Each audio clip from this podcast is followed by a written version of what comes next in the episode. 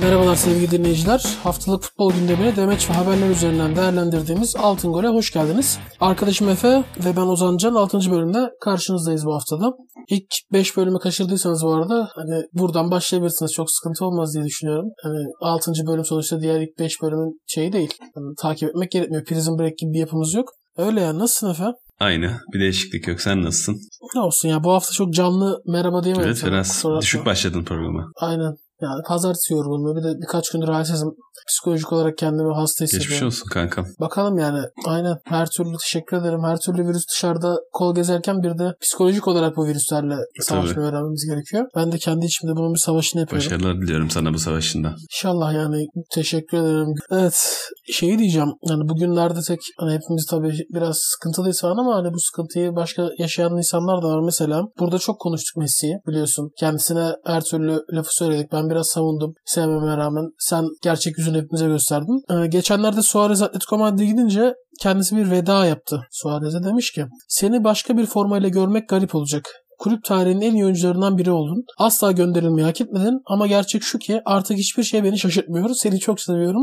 Yakında görüşürüz arkadaş. Bu abi atanın sebebi ne ya? Valla artık dere tepe düz gidiyor yani hiç affetmiyor. Maçta da penaltıyı zorla alıp atmış. İzlemedim ama Kral, yazıldığını gördüm. Onu yapar canım o kadar olur oğlum adam. Yani neyse. çok duygusal bir ayrılık olmuş hakikaten bir iki sevgilinin ayrılması gibi bir mesaj yani. Ya bence Suarez ile gayet iyi ayrıldı Barcelona. 3 gün evet, boyunca evet. veda töreni yaptılar. Ben anlamadım. Ne zaman Twitter'a girsem Suarez'le ayrılıyorlardı yani. Sahadaki eli için Ulan bence çok doğru abi yani. ikisi birlikte oldu mu çok tembel oluyorlardı ön tarafta. Messi'nin daha çok da pozisyona girmesini sağlayacaktır artık en uçta oynamak Suarez'in yokluğuyla. Messi psikolojik Tabii. olarak rahat olmak istiyor mu? O şey kendisine biat edilmesini istiyor. İbrahimovic'i ben 9 numara oynayacağım diye gönderttirip sonra Suarez hani 9 numara bu yaşta daha rahat oynaması lazım aslında. Kanat falan oynayacak hali yok. Artık bu saatten sonra yani. 9 numara oynayacak senin dediğin gibi daha rahat edecek ama yok bu sefer de Suarez gitmesin. Yani gitmeyi hak etmedin diyor da abi Suarez'e sorsalar hani şu an Barcelona'da ne yapardı falan diye kendisini gönderirdi zaten bu muhtemelen. Atletico'da da iki golle yani son yıllarda inanılmaz iki golle başladı Atletico'da. Yo tabii ki atar Atletico'da. O ayrı ama yani şu an Barcelona'da son iki yıldır acayip performans göstermiyor ligde evet, Şampiyonlar Ligi'nde yani. yani. Yerini birini alırlar mı tabii bilmiyorum. Messi ortada oynar belki çevresini alırlar ama ya Suarez'in gitmesinde anormal bir durum yok bence. Messi kendi olsa kendi de gönderirdi. Ama o kulüp içerisindeki hakimiyetini yavaş yavaş yitirdiği için atar yapmış galiba. Kendisini de Costa karşıladı. Demiş ki Suarez'le güzel ortak olduk. Birimiz ısırıyor diğerimiz tekmeliyor.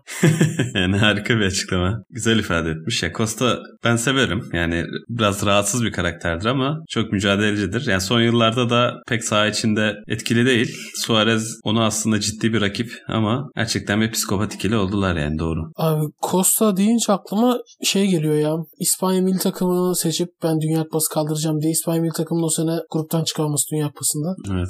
ilginç bir olaydı Gerçekten, ki Brezilya'da şansım santraforsuzluktan ağzı kokuyordu Aynen, yani. Kırılıyordu. Fred falan oynuyordu. Korkunç bir Dünya Kupası performansı vardı onun da. Yani belki o ikisi bir araya gelse yani güzel işler olabilirdi ama gitti İspanya'yı seçti falan. O da ilginç bir durum ya. Bir insan özellikle de böyle şey değil yani. Ne bileyim çatladı kapı ülkesinin milli takımı değil yani. Brezilya'yı reddedip İspanya falan seçmek ilginç ya kendi ülkesinden vazgeçmesi insan. O yüzden Costa'yı çok sevmem ben. Buna itiraf etmem lazım yani. Evet efendim. Yani bu haftada ilginç olaylar da oldu. Neler oldu? Derbi yaşandı. Ülkenin en büyük maçı.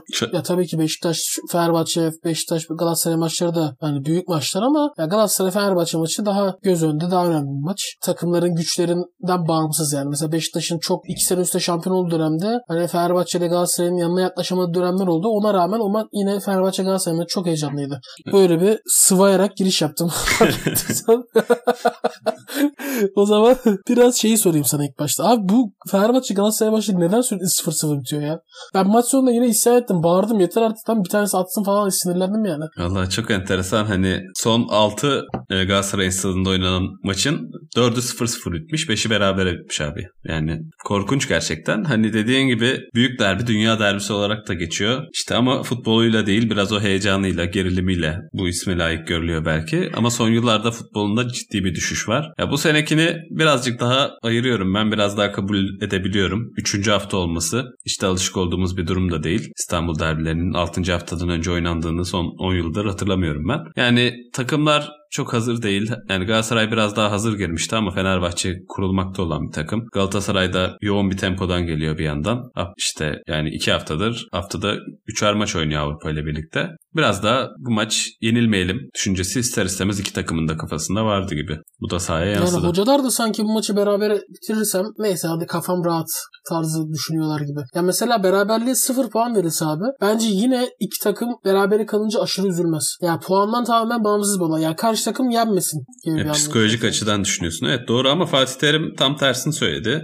Yani ki bir an olsun savunmayı düşünmedik, kazanmaya çıktık dedi. Ya burada biraz takımların yapılarıyla da alakalı. Biraz daha saha içine girelim buradan. Ben girmek lazım. Evet girelim ya. Mehmet Demirkol'un yazısıyla başlayayım istiyorsan. Tamam. Ondan sonrasında onun üzerinden değerlendirelim. Fanatik'teki yazısı beklendiği gibi Fenerbahçe özellikle Ozan'ı Markao'nun üzerine baskıya yolladı. Takım da genel olarak onun topu kullanmasını engelleyerek Galatasaray'ı Luyendama'ya yönlendirdi. Her seferine değil tabii ki. Zaman zaman 11 kişi çekilip Galatasaray'ın ikinci bölgeden 3'e geçmesini blok halinde engellediler. Savunmada doğru kompakt bir oyun oynadılar. Galatasaray'da bu oyunu kuracak isimlerden Emre kötü günündeydi. Markao ve Emre eksik kalınca istenen seviyede oyun hakimiyeti kuramadılar. Şimdi ilk başta Galatasaray'ı değerlendirelim bunun üzerinden bence. Ev sahibi takımdan. Ondan sonrasında zaten ister istemez maçı da konuşacağız. E, maçı konuşup Fenerbahçe'ye geçelim. Sen Galatasaray'ı nasıl buldun yani? Galatasaray normalde geçen haftalarda nasıldı? Çok övülen Galatasaray. Topu geriden hızlı bir şekilde öne çıkarıp marka ile oyun kurup çünkü orta sahada bir oyun kurucusu yok gibi net bir şekilde. Ön tarafta özellikle çok yetenekli oyuncularla topu hızlı çevirip pozisyona giriyordu. Bu hafta bunu yapamadılar. Neden sence? Ya evet 3. bölgede topla daha çok oynayan bir Galatasaray izlemiştik ama burada Fenerbahçe'de biraz daha duvara tosladılar. Fenerbahçe biraz daha fiziksel hakimiyetini ön planda tutarak oynadı. Üçüncü bölgeye de çok fazla geçemedi Galatasaray. Bu da zaten ön bölgedeki oyuncuların çok etkisiz olmasına yol açtı. Yani Arda, Feguli, Falcao üçü de gerçekten hem toplu az buluştular hem de fiziksel olarak yetersiz kaldılar. Fenerbahçe savunmasının ve orta sahasının karşısında. Ceza sahasına girme sayıları mesela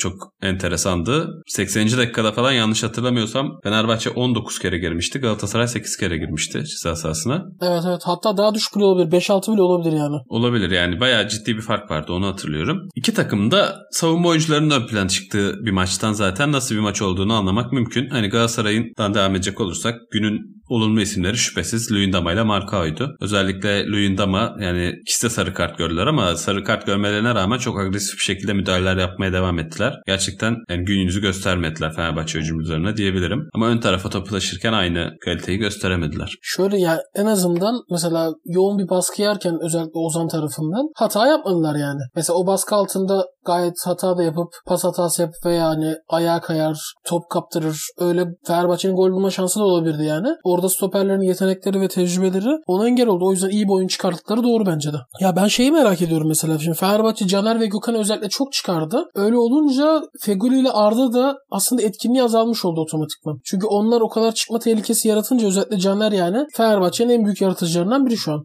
Evet. O o kadar çıkınca Feguli de Arda da kendilerini çok önde bırakamadılar. Orada bekleyemediler. Mesela buna sırf Fenerbahçe'nin beklerini çıkartmamak için Fenerbahçe'nin bir hamle yapamaz mıydı acaba daha erken? Ya mesela Babel'i vesaire soktuktan sonra oyun biraz daha dengelendi. Ben onu devre arası bekliyordum Fatih Terim'den. Ya evet biraz daha Babel olsa erken bence olabilirdi. Gökhan o kadar çıkamazdı. Ya özellikle Emre Kılınç'ı kanatta kullanmak gerekiyor gibiydi yani ilk devre çünkü biraz alarm verdi Emre Kılınç merkezde. Yani yetmedi merkezde oynama kabiliyeti bu maçta. Yani keşke Onyekuru olsa kesin demiştir bu maçta Fatih Terim ya da ona benzer bir oyuncum. Çünkü Feguli de Arda da çok süratli oyuncular değiller artık. Feguli eskiden epey öyleydi ama artık daha çok teknik kapasitesiyle oynayan bir oyuncu. O boşlukları hiç değerlendiremediler arka taraftaki. Bu temposuzlukta zaten sıkışmasına yol açtı Galatasaray'ın. Keza savunmada da takip edemediler Gökhan ve Caner'i. Yani Arda ile Feguli. O anlamda da yetersiz kaldılar. Yani Galatasaray'ın ön tarafı kötü bir sınav verdi şüphesiz. O zaman sen hani Onyekuru meselesini güzel açtın. Ben de onu değinecektim. Ya şu an Galatasaray'ın B planını uygulayacak, oyununu değiştirecek bir oyuncusu yok aslında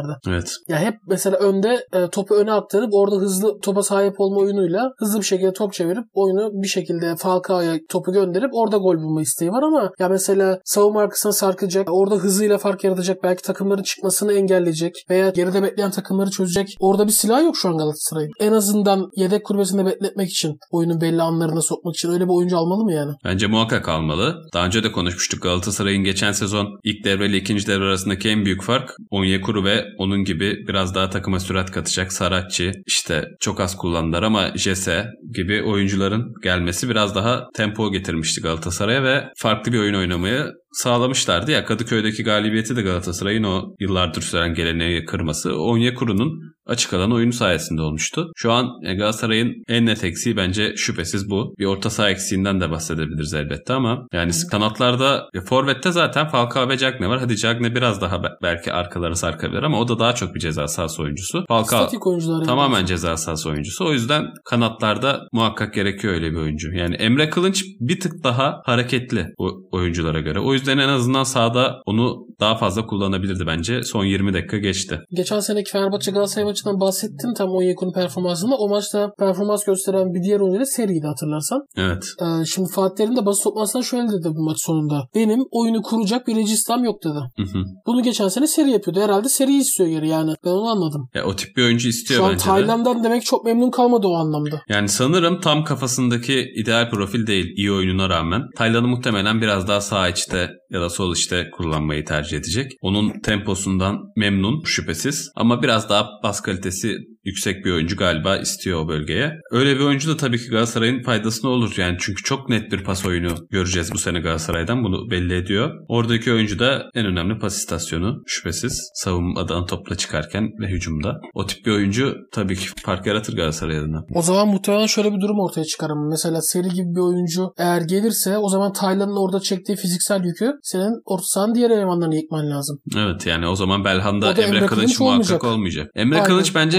geçici bir çözüm saatçi. zaten. Ben merkezde etkinliğini çok iyi de gösterebildiğini düşünmüyorum. Yani ilk özellikle Gaziantep maçında çok ön tarafta oynadığı için Galatasaray yani Emre Kılıncı kanatta mı merkezde mi oynattığı fark etmedi. Sonuçta o half space dediğimiz alanı kullandı. İdeali merkez olan bir oyuncu değil bana kalırsa. Öyle bir oyuncu gelmesi durumunda Taylan'ı içte muhakkak kullanacaktır. Yani ben Taylan'ın yedek kalacağını hiç zannetmiyorum. O zaman Arda veya Fegül'den biri yedek kalacak herhalde. Evet. Öyle gözüküyor. Evet. O zaman Fenerbahçe'ye de geçelim. Ya da em- Emre de biraz ee, rotasyona girecek tabii yani. Emre net olarak Fegül'ün Arda'nın önünde mutlaka. gibi düşünülmesin. Demirkol'un yazısındaki Fenerbahçe bölümüyle devam edelim. Fenerbahçe henüz bir takımdan ziyade bir karma. Yeni kurulmuş değil kurulmakta olan bir takım. Bu aşamadaki bir takım için savunma seviyesi çok yüksek. Zaman zaman oluşan kaçaklarda da Altay kritik kurtarışlarıyla direnç noktası oluşturdu. Öte yandan henüz kurulmakta olan bir takım ama oyuncu kalitesi yüksek. Bu kalite seviyesinin altında bir hücum gücü dünkü. Bu gelişir. Geliştikçe de Erol Bulut daha cesur hamleler yapar. Ama o güne kadar Bulut taraftarı heyecanlandıracak icatlara girmeyecek belli ki. İki taraf için de eksik kalan oyunda bireysel performanslara bakmak lazım. Şimdi ben şu anlamda katılıyorum. Yani Fenerbahçe şu an e, son iki maçta gol yemedi. Gol de atamadı bu arada öyle bir durum da var. Evet. Yani iki gol attı bir gol yedi. Hatay Spor evet hiç gelmeyi denemedi belki yani en azından öyle gözüktü. Hiç tehlike yaratamadı ama sonuçta dün Kasımpaşa'ya attılar. Başakşehir'e de attılar. Evet. Galatasaray Başakşehir'e attı. E, ondan önce Antep'e attı ve Galatasaray'da bir inanılmaz pozisyon vermediler. Evet tehlike yarattı Galatasaray ama %100 gol pozisyona giremedi yani. Cihaz sahasında en azından az topla buluşturdu. Evet. Ve bunu şöyle yani stoperlerine bir şekilde yeni olan stoperlerine tehlike yarattırmadan başardı. O anlamda defans anlamda ben başarılı buluyorum Erol Bulut. Sen ne diyorsun? Öyle maçın belirleyicisinin Fenerbahçe olduğu açık. Fenerbahçe'nin istediği gibi gitti işler. Galibiyete kim daha yakındı dersen Galatasaray yine de ama Fenerbahçe'nin planının büyük ölçüde tuttuğunu söyleyebilirim. Demin Galatasaray'da maçın oyuncuları Luyendama Marcaio dedik. Fenerbahçe'de düşünecek olursak öne çıkan oyuncular Gustavo, Ozan, Lemos, Caner, Altay diyebiliriz herhalde. Yani bunların da hepsi... Takımın yarısını saydın kanka. Yani çok isim saydım. ya yani bence en net çıkan öne çıkan Gustavo'ydu bu arada da. Diğer oyuncular da iyi performans sergilediler. Yani arka tarafla ön taraf arasında ciddi bir performans farkı vardı. Onu ifade etmeye çalışıyorum. Hı hı. Galatasaray'da da benzer şeyleri konuştuğumuz için yani maçın belirleyicisi bu oldu. iki taraf içinde aslında. Fenerbahçe'nin gerçekten pozisyonu yok diyebiliriz. Yani 15 şutun sadece bir tanesi kaleyi bulmuş zaten. Bu da birçok şey ifade ediyor. Ama Erol Bulut zaten maçtan sonra memnunum demiş skordan. Hocanın kafasında. Ya onu da demese iyiydi yani. Şimdi böyle bir iletişim olmaz abi. E, katılıyorum ona. Fenerbahçe'nin hocası da yani bu arada memnun olması gayet normal. Fenerbahçeler de memnundur da e, dışarı söyleme yani. Katılıyorum. %100 katılıyorum. Yani elimizden geleni yaptık işte. Şöyle şöyle tehlikeler yarattık. Şöyle şöyle şeyler yedik. Daha iyi olacak Fenerbahçe. Bunu demesi lazım yani. Gidip abi ne bileyim Galatasaray'ı zaten yeneceksin yani. Fenerbahçe'nin hocası bu. Real Madrid bunun yüzünden hoca koymuştu. Hatırlıyorum yani. Schuster'i koymuşlardı yani Barcelona'ya yani çok övgü yağdırdığı için. Yani İsmail Kartal'ın da en net akıllarda kalan açıklaması haddimizi bilerek oynadıktır herhalde. Bunlar bir takım evet, taraftarların bitirmişti. çok kaldıracağı şeyler değil. Tabii bu bu kadar ağır bir söz değil de. Yani saha içinde dönecek olursak yani Fenerbahçe gerçekten kurulmakta olan bir takım Demirkol'un dediği gibi. Ama savunmasını bu kadar erken oturtması gerçekten çok iyi bence. Ki son yıllarda Fenerbahçe'nin savunmada yaşadığı sorunları düşünürsek yani sanki iyi bir yola giriyor Fenerbahçe ve Samatta da beklenen etkiyi yapabilirse Sosa'nın da performansını artırdığını görüyoruz yavaş yavaş. O kanatlarda kimin oynayacağı da belli olursa ki hoca da kendi demiş ilk 11'i. Aynen ona geleceğim. Tamam. Aynen, ona hatta gelelim direkt yani. Tamam. Sen e, mesela Samat da zaten banko oynayacak. Çevresinde ve arkasında kim oynamalı? Ya zaten Fenerbahçe'nin geri dörtlüsü belli herhalde artık. Yani hoca belli etti stoper ikilisini. Evet. Lemos Serant oynayacağım diyor. Bekler zaten belli. Orta sahada ve ileride sence kim oynayacak Samat'ta dışında? Ya şimdi dediğin gibi kaleci 4 savunma ve öndeki ikili belli. Yani Gustavo Sosa. Belki Sosa önde olabilir ama 3 kişiden ikisi belli. Ha, yani Sosa'nın nerede oynayacağını da aslında ben merak ettim. O yüzden sordum. Anladım. Yani geri kalan 4 isimde şüpheler var. Hatta Samatta da yani şu anda Banko. banko gibi gözüküyor fiziksel durumu eğer oynayıp tamamen oynayabilecek gibi ise sonraki hafta itibariyle. Yani bu maçta Ozan'ı önde kullandı. Biraz daha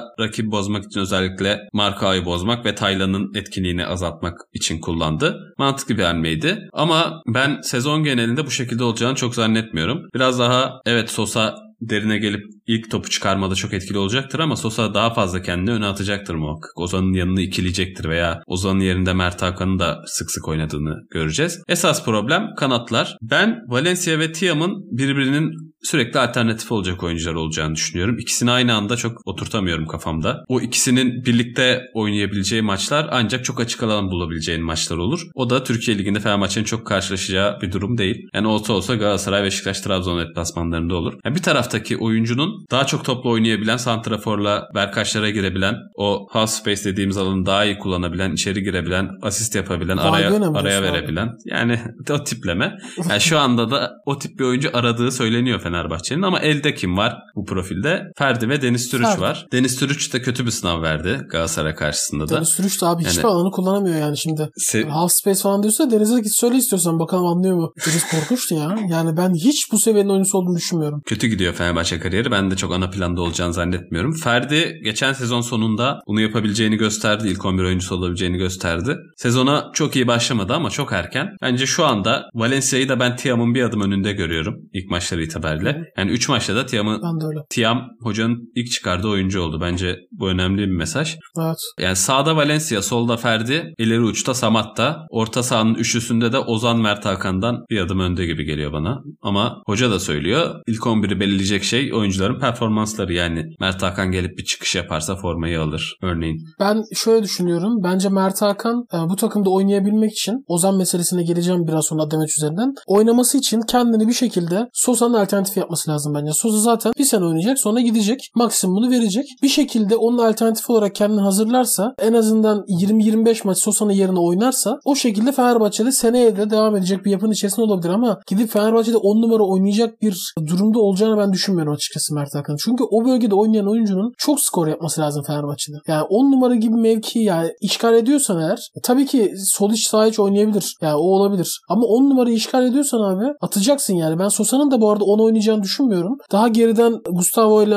Alver yapıp beraber oyun kuracaklarını Evet, düşünüyorum. evet. Gustavo da daha rahat çünkü olunca. Ozan'ın da sprintlerinden faydalanacaktır muhtemelen. Mert Hakan orada Sosa'yı bence şey yapabilir. Yedekleyebilir yani. Yani Mert Hakan'ın Fenerbahçe'de barınabilmesi için atması şart bence. Çünkü yani Evet. o pas oyununda Sosa'nın alternatifi falan olabilecek bir oyuncu olarak ben hiç görmüyorum. Yani o savunmadan topla çıkış pas kalitesi o anlamda esas özelliği o, o değil. Bence Ozan'ın bir alternatifi Mert Hakan. Yani Sosa bu takımın olmazsa olmazı hani biraz aynı şeyi çok tekrar ediyorum ama kimin nerede oynadığı çok önemli değil. Gustavo ve Sosa muhakkak olacak ve geriden top çıkarmada, oyun kurmada, kenarlara dağıtmada vesaire ana faktör bu oyuncular olacak. Yani Mert Hakan'ın işi biraz zor. Hani Ozan da gerçekten bence çok önemli bir oyuncu. Ve skor Aynen, skor ona dışında da ben. skor dışında da kattığı çok şeyler var. Mert Hakan biraz daha skora bağlı olacak bence tutunup tutulmaması. Ozan'a gir buyur. Şimdi Uğur Karakulukçu dün dedi ki Ozan Tufan'ın neden saygı görmediğini anlamıyorum. Taş gibi oyuncu Alanya'dan döndüğünden beri iyi adam. Geçen sezona da çok iyi girdi. Takım düştükten sonra günah keçisi oldu. Yerli Pogba. O fizikle Ozan gibi top sürebilen oyuncu yok. Şimdi o fizikle gerçekten Ozan gibi top sürebilen oyuncu yok ya o doğru. Abi dün şey yaptı. 3 tane Galatasaray falan sarı kart gösterdi yani direkt. Evet aynen. İşte aç, İnanılmazdı ya. Ben Ozan'ı bu arada bence maçın adamı Ozan'dı. En farklı oyunu belirleyici unsuruydu. Ya Ozan olmasaydı o maç öyle gitmezdi bence. Tabii ki Gustavo Lewandowski marka çok iyiydi ama ben Ozan'ın maçın belirleyici unsur olduğunu düşünüyorum. Ve özellikle ilk maça ben Ozan'la başlayamaması da başlamaması da biraz hayal kırıklığıyla karşılamıştım Erol Hoca'nın. Sen nasıl görüyorsun? Bence Fenerbahçe orta sahasındaki en farklı isimlerden biri. Yani alternatif yok bence Ozan. Onun gibi sprint atabilen oyuncu yok yani. Şey Emre Kılıncı alması lazım Galatasaray'dan ancak. Yani maçın en çok değiştiren oyuncu kapsamını kesinlikle alırım doğru diyorsun. Performans anlamında tartışılır yani ben Gustavo ile Luyendama'yı birer adım öne koyabilirim ama Ozan planı tuttu bu açık. Tam anlamıyla Erol Bulut'un kafasındakini belki kusursuz bir şekilde ortaya koydu Ozan Tufan bu maçta. Hocanın güvenini kazanması anlamında da bence önemli bir eşik olmuştur bu. Bundan sonraki maçlarda da ilk 11'de bekliyorum ben Ozan'ı. Yani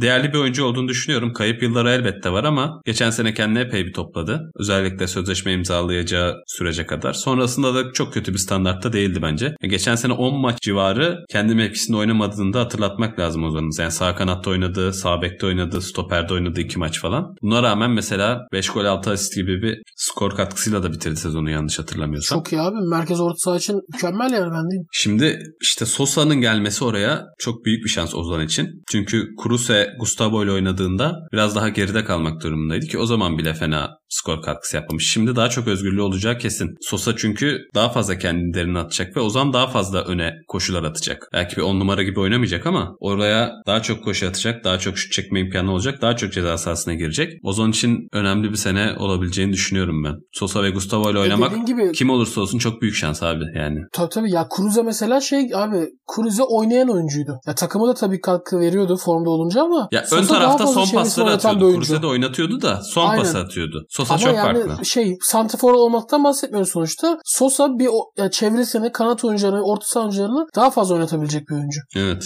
Gustavo zaten muhteşem bir oyuncu. Özellikle bu üçlü çok güçlü. Tam diyorum bu üçlü ya bu üçlü hakikaten bence fark yaratabilecek bir üçlü olduğunu düşünüyorum. O zaman haftanın altın golüne geçelim derbiyi kapatıp.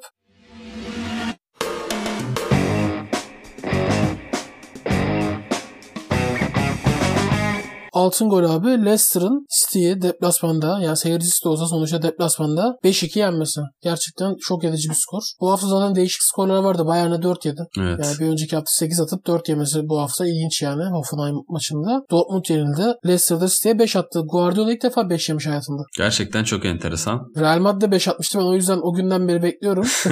Sayıklıyorum yani o günden beri. Sevindim ya. Özellikle 5 olmasına çok sevindim. Abi Ne diyorsun? yani Manchester City %72 topla oynamış ve Evet, bütün dünya bu istatistiği konuşuyordu bu arada gerçekten. Abi 5 yemişler %72 falan top oynamışlar. yani falan. artık ne kadar öneminin azaldığı ortada zaten. Birazdan Beşiktaş Konya maçında da konuşuruz. Biraz benzer bir senaryo var. Aynen. 3 penaltı yaptılar. Tabii maça damga vuran oldu. Yani genel olarak Premier Lig'de çok garip bir hal var. Ee, şu ana kadar 26 maç oynandı biz bu programı çekerken. 20 penaltı olmuş Premier Lig'de. Geçen sene ilk 30 maçta 8 penaltı varmış sadece. Standartlarda bir gevşeme var penaltılarda. Onu söyleyebilirim ama Abi maçtaki penaltılar penaltı gibi. Evet yani. evet. Yo zaten penaltı değil demiyorum böyle herhangi bir pozisyona. Genel bir gariplik olduğundan bahsediyorum. Yani mesela United Brighton maçında maç bitti. Maçtan sonra verdi penaltıyı. Son düdükten sonra VAR'a gidip penaltı verdi United'a. Süper o kadar Biz fazla bitti demeden bitmez abi. o kadar fazla penaltı olduğunu vurgulamak için söyledim. Hakemlere dair çok bir şeyim yok da standartlarda bir değişiklik var. 3 penaltı tabii ki çok ama 3 pozisyonda gerçekten penaltı. Yani Manchester City'nin savunma zafiyeti devam ediyor. Bu maçta da Eric Garcia'yı kullandı Guardiola. Prenslerinden biri. Yani herhangi bir şu ana kadar verim aldığını görmedim ben Eric Garcia'nın ama önemli maçlarda kullanmaya devam ediyor. Sinirlendiği Lyon maçında da ilk 11'deydi yanlış hatırlamıyorsam. Bu maçta da çok ciddi bireysel hatalar yaptı. Sanırım iki penaltı yaptı. Yani bir golde de hatalı gördüm ben. Yani fiziksel olarak orayı kaldıracak bir stoper değil. Bu stoperin ayağının iyi olması olayına fazla takmış bir hoca Guardiola malum. Evet. Bunda bazen Yeni stoper ceremelerini çekiyor. değinelim istiyorsan. Evet. Onur Erdem'in Hı. müthiş bir yorum var. Hı hı. Ee, diyor ki Pep hocam sessiz düşünüyorum. Geldiğinden beri 50-60 milyon euroluk stoper öğütüyor bu takım. Belki de sonu stoperin kim olduğundan değil de daha genel bir problem vardır diyor. Yani gerçekten doğru. Gerçekten stopere harcadığı paranın hatta hesabı yok abi Guardiola'nın ya. Ve şey oluyor yani dünyanın en yüksek profilli stoperleri Manchester City'ye geliyor ve değersiz oyuncular haline dönüşüyorlar. Yani mesela Laporte geldiğinde Fernandinho oynuyor abi sonra. Laporte geldiğinde abi inanılmaz bir stoperdi yani. dünyanın en iyi solak stoperi falan gözüyle bakılıyordu. İyi de bir City kariyeri geçiriyordu ama önemli maçlarda yaptığı hatalar işte Tottenham'a elendiği maç City'nin Şampiyonlar Ligi'nde keza Lyon maçında ve birkaç top, top 6 maç, maçlarında da hatalar yapmıştı. Gözden düştü. John Stones büyük beklentilere geldi. Gözden düştü. Benzer birkaç örnek daha vardır. Şimdi bu, bu transfer döneminde de önce Ake'yi ciddi bir paraya transfer ettiler. Şimdi Ruben Dias geldi Benfica'dan. Yani Ruben Dias da önemli bir potansiyel. Yani yıllardır da Benfica'da oynuyor. Hep Avrupa'nın gözde genç stoperlerinden biriydi. Ya bu seviyeye tam çık çıkmış mıydı emin değilim. Hani çok da fazla Benfica'yı izlediğimi söylersem yalan olur ama çok ciddi bir bonservis bedeli yani bunun verilmesi ki bunda da bir takas durumu var yine Otamendi ile takas üzerine. Hı. Otamendi 14 müydü? Otamendi 15 diye gördüm ben. Ruben Diaz hı. 68 sanırım. 68 aynı. Gerçekten sorun başka bir yerde olabilir. Onur Erdem de haklı. Kolibali'yi de almak istiyordu galiba ama o gelmeyecek. O olmayınca. Ruben Diaz'a gittiler sanırım. Biraz daha uzun vadeli düşündüler ama bence Kolibali kısa vadede çok daha iyi etki yapardı alabilseler. Ya evet öyle çok daha korkutucu bir takım olabilirlerdi. Ben de ondan biraz korkuyordum açıkçası. De bu maç üzerinde santrafor problemi de yaşadı Manchester City. Jesus, Jesus da Agüero da sakat. Sterling en uçta oynadığı zaman etkinliğini biraz kaybediyor. Ki başka eksikleri de var. Bernardo Silva, İlkay Gündoğan orta sahada da ciddi bir eksiği vardı City'nin. Rodri ve Fernandinho'yu birlikte oynatıyor. Çok da istemediği bir şeydir aslında hocanın ama mecburiyetten oluyor biraz. Yani Ruben Diaz bakalım bu City'nin özellikle iki senedir savunmada yaşadığı sorunlara ilaç olabilecek mi? Göreceğiz. Evet. Ama maç çok ayrı bir maç yani. Guardiola Hakikaten deplasmanda. Mahrez'in golle ben bittim zaten. Felaket, bir felaket bir gol. Ya böyle şiir gibi bir gol hakikaten. Madison ve Warden'in golleri Warden'in de müthiş. Topuklu attı da çok güzeldi, çok şıktı ama ben Mahrez'in golünü bir 4-5 kere üst üste izledim yani gerçekten. Örümcek ağlarını alıyor hocam. Ve çok sert. Aynen inanılmaz yani. Ya o gol o kadar ayağa çok nadir oturur gerçekten. Ve yani ilginç olan da abi Leicester şeydi ya maça böyle golle falan başlamıyor. 37. dakikada atıyorlar yani. Evet. İlk golü. Diğer devre 4 tane atıyorlar. Ya bir devre 4 gol yiyor yani. Abi 7 şutla 7 şutla 5 gol atmışlar zaten 3'ü penaltı yani. Savunmanın Aynen. ne kadar bireysel hata yaptığını sadece bu istatistikte anlaşılabilir herhalde. Süper Lig'de hani çok kalitesi çok yüksek maçlar yoktu. Ama o yüzden biz de altın golü Avrupa'dan seçtik bugün. Guardiola hocamın da 5 yemesinin şerefine. Tabii artık Cengiz'in de gidişiyle bir Cengiz Çağlar ekibine katıldık. Artık kanımız mavi beyaz akıyor. Leicester'lıyız yani. O da etkili oldu. A- aynen öyle. Leicester Stadium artık. 9 puan 10 numara. Felaket. O zaman haftanın altın golünü kapatalım.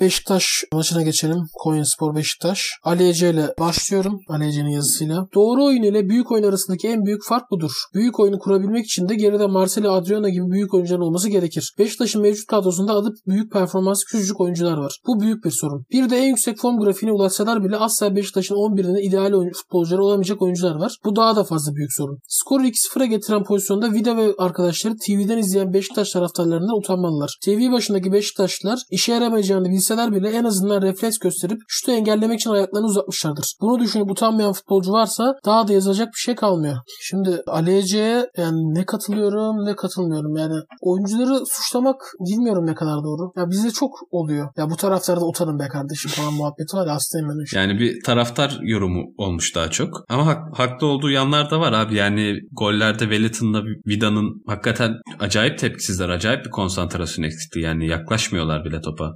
Pas hataları şey, Vida'nın, Vida'nın çok, çok acayip pas hataları. Ve arkada yayla verdi yine Beşiktaş yani. Biraz PAOK maçının benzeri gibi alanlar Vida vardı. Kariyerinin en kötü maçını oynamıştır muhtemelen. Muhtemelen yani çok acayip yani pas takımın hataları. bütününde bir konsantrasyon bozukluğu var abi. İlk golü hatırla. Ya şimdi Vida kornere attı hadi olabilecek bir şey. Ersin tutamadı tamam o da olabilecek bir şey. Ya Ömer Ali korneri kullanmaya gidiyor. Dö- Ersin yani Hiçbir yavaş şey yavaş dönüyor gibi, evet, Abi ben bile endişelendim izlerken. Ya Ersin ne yapıyorsun falan dedim yani. Abi biraz hızlı ol yani tamam bak ya yine yiyebilirdi golü. Ama takımın genel bütünlüğünde bir konsantrasyon eksikliği vardı. Ya Konya Spor ilk yarı sıfır pozisyon. Yani pozisyona falan giremiyor zaten Konya Spor ya. Ona rağmen geri düşüyorsun. Dört tane yiyorsun yani. Ya Konya'yı tebrik etmek lazım orada. İsmail Kartal'ı tebrik etmek lazım. Takımı öyle bir anda aldı. Evet. Bülent Korkmaz anlaşamadı yönetim. Gitti Bülent Korkmaz. Haftanın altın golü Konya Spor'da ee, olabilirdi. Yani onu da söylemiş Aynen Konya Spor'da olabilirdi. Gidip Beşiktaş'a dört tane attılar yani. Ama şöyle bir durum da var. Beşiktaş o kadar kötü ki abi. Ya bu maçta Konya Spor'u övmekten ziyade Beşiktaş'ı kötülemek lazım. Aynen öyle. Çünkü Konya Spor bütüş bir oyun oynayarak Beşiktaş'a dörtten atmadı. Ya mesela bazı Anadolu takımı deplasmanları vardır. Anadolu deplasmanları vardır.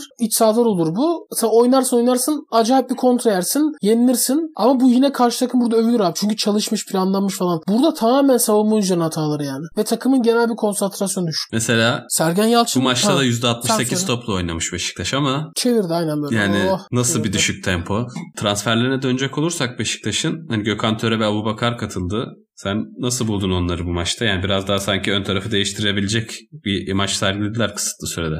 Yani Gökhan iyi başladı tabii. Ama Gökhan hiçbir zaman böyle acayip skorer bir oyuncu değil. Ya Beşiktaş'ın Abubakar transferi bence mantıksız bir transferdi. Elde çok kısıtlı imkanlar var.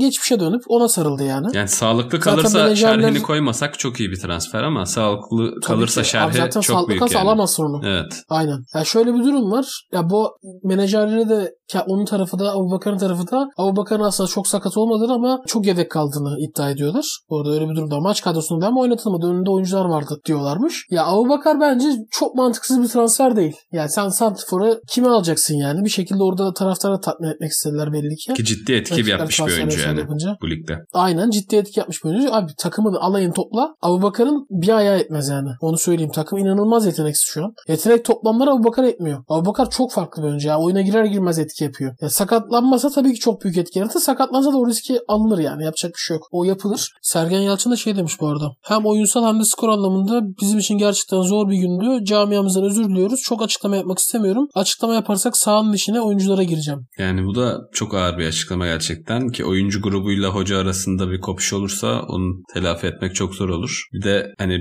bu skorun altından kalkacak şekilde oynamamız lazım bundan sonra falan gibi açıklamaları da oldu. Aşağılanmış hissetmiş yani Sergen Yalçın maçtan sonra onu hissettim ben. Yani çok ağır bir yenilgi olarak görüyor haklı olarak. Takımın tepkisi nasıl olacak göreceğiz ama yani çok iyi şeyler gözükmüyor gibi. Gidişat çok iyi değil. Geçen sene bıraktığı yerle Mesela- bu sezona başladığı yere baktığımızda çok makas var arada. Bakalım yani nasıl bir şey olacak ben merak ediyorum Sergen Yalçın döneminde Beşiktaş'ın. Evet bu haftalık da programı bitirelim. Efe'cim teşekkür ederim yorumların için. Ben teşekkür ediyorum. O zaman iyi haftalar diliyoruz herkese. Program bitti.